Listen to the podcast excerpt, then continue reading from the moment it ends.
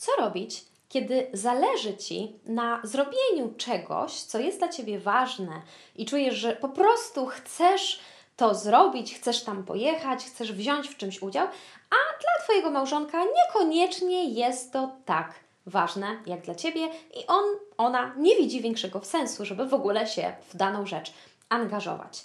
Jak wtedy podejść do takiej sytuacji? Zaczynajmy.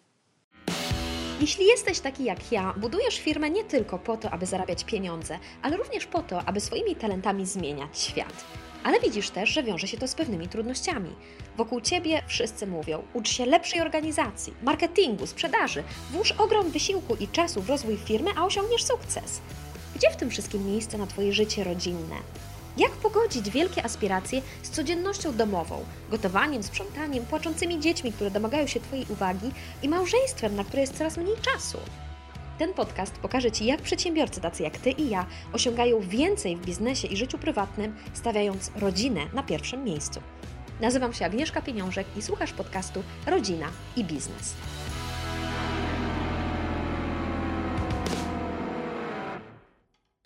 Dzisiejszym odcinku przedstawię Ci taki trzystopniowy proces, który warto jest zastosować właśnie w tego typu sytuacjach i przyjrzymy się temu na konkretnym przykładzie.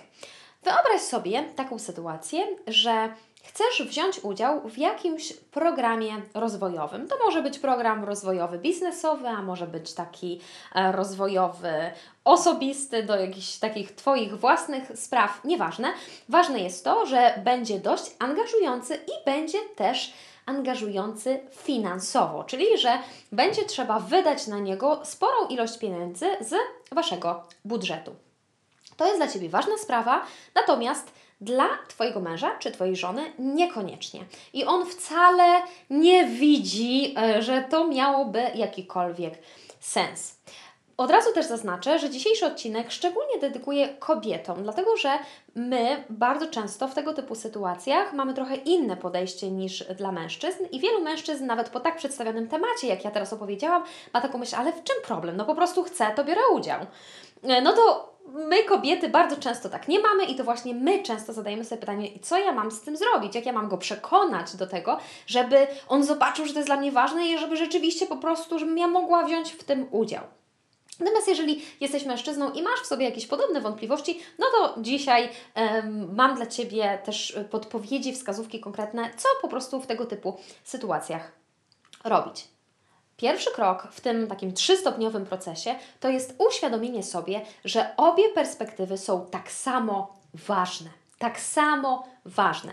Ty możesz na daną rzecz patrzeć zupełnie inaczej niż Twój małżonek, ale oba te spojrzenia są ważne. I tutaj trzeba sobie po prostu powiedzieć: nikt z nas nie musi się zmieniać, żebyśmy oboje mogli być szczęśliwi. To nie jest tak, że jeżeli dla mnie dana rzecz jest ważna, to dla mojego męża musi, na pewno musi się stać tak samo ważna. I ja teraz muszę znaleźć jakiś sposób na to, żeby go do tego przekonać, żeby mu pokazać, że ja jakby pokazać mu, jak ja na to patrzę i żeby on zaczął patrzeć na to dokładnie tak samo. Ja mogę być sobą i mój mąż, czy Twoja żona, Twój mąż może też być sobą. I Ty też możesz być sobą. Masz prawo czuć to, co czujesz. Masz prawo pragnąć tego, czego pragniesz. Masz prawo chcieć wziąć udział w jakimś ważnym dla Ciebie wydarzeniu. Masz prawo, mm, nie wiem, spędzać wieczory, chcieć spędzać wieczory wspólne w określony sposób. Masz prawo pragnąć tego, żebyście razem jeździli na wycieczkę. Jakby ja tutaj mogę wymieniać w nieskończoność, dlatego że my sami bardzo często e, gdzieś tam mamy wobec tych naszych jakichś pragnień, marzeń, gdzieś się tak blokujemy i nam się wydaje, że jeżeli mój mąż nie ma, czy moja żona nie ma takich samych pragnień, marzeń, nie te same sprawy są dla, mnie dla niej ważne, znaczy, że coś tu jest nie tak i może ja powinnam po prostu z tego zrezygnować. Nie, masz prawo chcieć tego, co chcesz. Na przykład masz prawo przeżywać swoją pracę tak, jak przeżywasz. Masz prawo czuć, że jest ona dla Ciebie ekscytująca, ważna, nie chcesz z niej rezygnować, że y, daje Ci ona nie tylko poczucie satysfakcji, ale też czujesz, że jest Twoją jakąś misją w tym świecie po prostu. Masz do tego prawo. I Twój małżonek ma prawo przeżywać te sprawy tak, jak przeżywa. A może to oznaczać, że przeżywa je zupełnie inaczej niż Ty.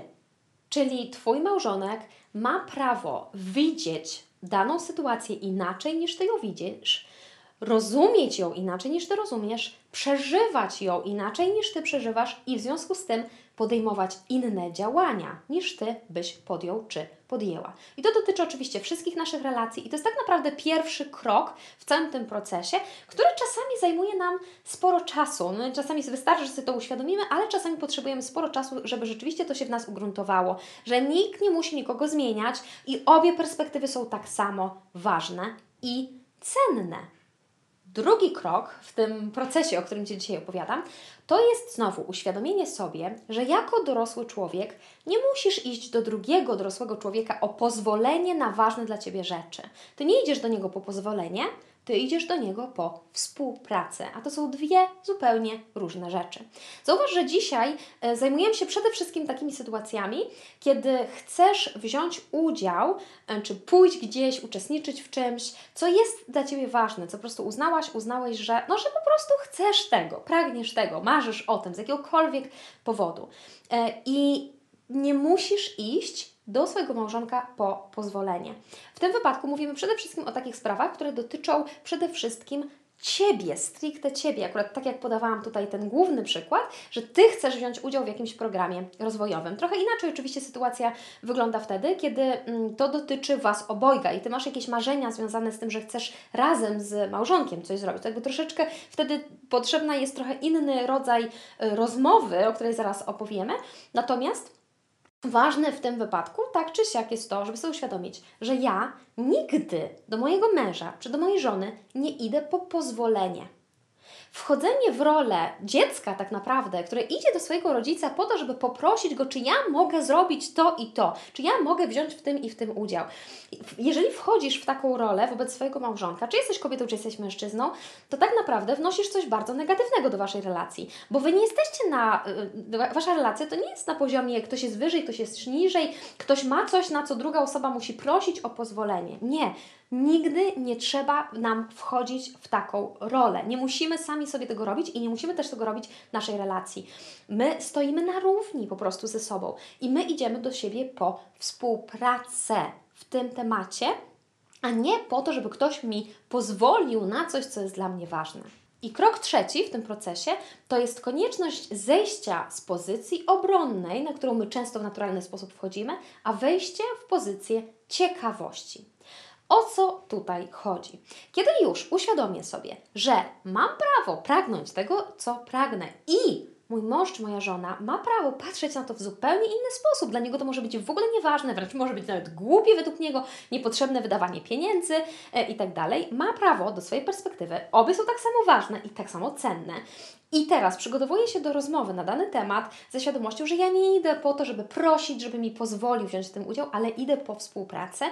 I kiedy już idę na tą rozmowę, to dbam o to, żeby nie wchodzić na pozycję obronną. Czyli nawet jeżeli on, ona zacznie wyrażać swoją perspektywę, która jest inna niż moja, to nie pozwolić na to, żeby poczuć się zaatakowanym jego wątpliwości, czy jej wątpliwości, jej poczucie braku sensu w danej sprawie, albo to, że on nie rozumie, po co mamy wydawać te pieniądze na to, albo że to jest w ogóle dziwne, że to przecież tyle czasu ci za, za, za, zajmie i że to jakby oderwie cię od naszego życia rodzinnego, a przecież to nasze życie rodzinne jest tak ważne.